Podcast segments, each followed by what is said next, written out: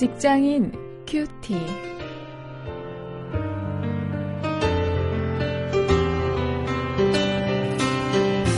여러분 안녕하십니까? 8월 11일 오늘도 계속해서 사사기 8장 22절부터 35절 말씀을 가지고 오늘은 리더십을 주제로 해서 끝까지 잘해야 한다 하는 제목으로 함께 말씀을 묵상하시겠습니다.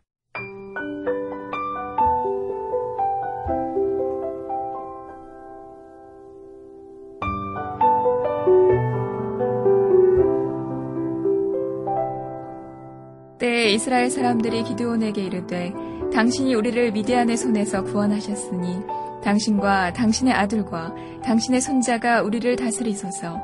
기드온이 그들에게 이르되 내가 너희를 다스리지 아니하겠고 나의 아들도 너희를 다스리지 아니할 것이요 여호와께서 너희를 다스리시리라.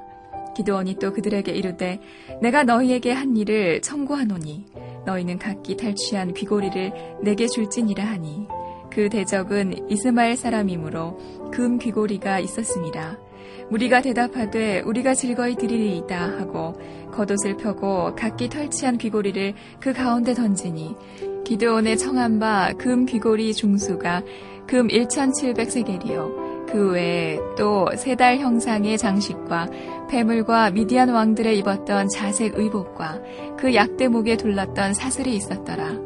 기드온이 그 금으로 에봇 하나를 만들어서 자기의 성읍 오브라에 두었더니 온 이스라엘이 그것을 음란하게 위함으로 그것이 기드온과 그 집의 올무가 되니라.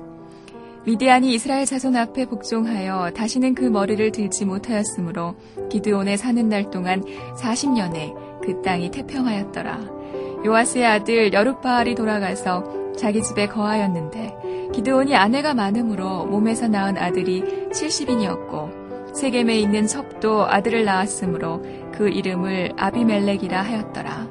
요아스의 아들 기드온이 나이 많아 죽음에 아비에셀 사람의 오브라에 있는 그의 아비 요아스의 묘실에 장사하였더라. 기드온이 이미 죽음에 이스라엘 자손이 돌이켜 바알들을 음란하게 위하고 또 바알 브릿을 자기들의 신으로 삼고 사면 모든 대적의 손에서 자기들을 건져내신 여호와 자기들의 하나님을 기억지 아니하며 또 여룻바알이라 하는 기드온의 이스라엘에게 베푼 모든 은혜를 따라서 그의 집을 후대치도 아니하였더라.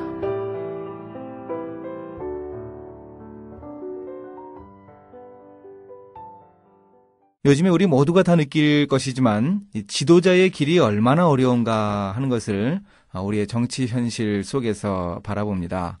어, 지금 현재 어, 우리를 이끌고 있는 어, 그분도 훌륭한 일을 참 많이 한 분인데 어, 결국 그 어, 치세 말년에 어, 자식 문제 때문에 큰 고통을 겪고 있고요. 또한 그 야당의 대통령 후보도 어, 자식의 문제 때문에 어려움을 겪고 있는 이런 모습을 봅니다. 어, 지도자가 자기 자신만의 문제가 아니라 자신의 가족 과도 어, 정말 그 리더십을 그 비전을 공유해야 하는 이런 모습을 우리가 보면서 어, 우리가 많이 깨닫는 바가 있습니다. 오늘 기도원을 통해서 바로 그런 모습을 확인할 수 있습니다. 기도원은 이제 큰 승리를 거두게 되죠. 미디안의 그 많은 어, 군대를 물리치고 이겼습니다. 그러자 사람들은 기도원에게 왕이 되어 주기를 요구했습니다. 하나님이 필요에 따라서 세우시는 사사가 아니라 그 이스라엘 백성들이 이웃 나라들에서 많이 보는 것, 세습으로 운영되는 그 왕정 체제를 구축하자 하는 권유였습니다. 그러나 기도원은 하나님의 뜻을 분명히 알고 있었습니다. 그래서 백성들의 요구를 한마디로 일축했습니다. 23절 하반절에서 기도원이 이렇게 이야기하죠. 여호와께서 너희를 다스리시리라. 기도원은 사사시대에 하나님이 직접 통치하시는 그 신정 정치의 의미를 잘 이해하고 있었고 그것을 백성들에게도 가르쳤던 것을 볼 수 있습니다. 그런데 이제 이런 기도원이 24절부터 35절에서는 어, 또 이상한 모습을 보여주고 있습니다. 왕이 되기를 거부했지만 기도원은 왕과 비슷하게 그렇게 살았던 모습을 봅니다. 처음에는 잘했지만 이 말년에 큰 실수를 몇 차례 하는 모습을 볼 수 있습니다. 기도원은 과연 어떤 실수를 했습니까? 우선 그는 백성들이 전리품으로 얻은 그 금을 다시 받아서 에봇을 만들었습니다. 아마 이 제사장의 의복인 듯 합니다.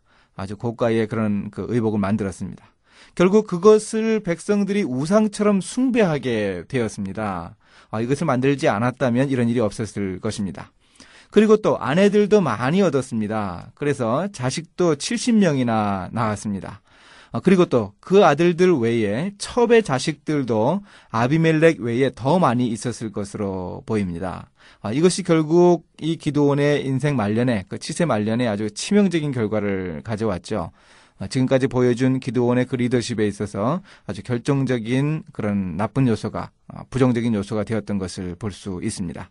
백성들이 우상숭배를 하게 해서 하나님을 떠나게 했고 이제 기도원이 죽고 나자 백성들은 본격적으로 바알을 숭배하는 그런 결과를 낳았다고 33절과 34절에서 이 사사기 기자가 이야기해 줍니다. 이 기도원의 말년에 대한 이런 묘사는 리더십, 리더십 에 대해서 중요한 교훈을 가르쳐 줍니다. 훌륭한 지도자는 어떤 사람인가 하면 처음이나 나중에나 시종일관 아, 바람직한 리더십을 유지하는 사람입니다. 우리가 오늘 우리 시대에 이렇게 하지 못하는 이런 사람들의 모습, 성경 속의 기도원의 모습을 보면서 타산지석을 삼을 수 있기를 원합니다. 이제 말씀을 가지고 실천거리를 한번 찾아봅니다. 우리 모두는 리더이지요. 우리의 리더십은 이 사람들을 바르고 효과적으로 인도하고 있는가, 시정 일관 바람직하게 유지하고 있는가 한번 돌아볼 수 있기를 원합니다. 이제 함께 기도하시겠습니다. 하나님, 우리 공동체의 리더들이 궁극적인 리더는 하나님 뿐이심을 알게 해 주옵소서. 언제나 첫 마음을 잃지 않고 사람들 가운데 섬기는 리더십을 보일 수 있도록 인도하여 주시기를 원합니다. 우리들도 그런 리더십을 가질 수 있도록 함께하여 주시옵소서. 예수님의 이름으로 기도했습니다. 아멘.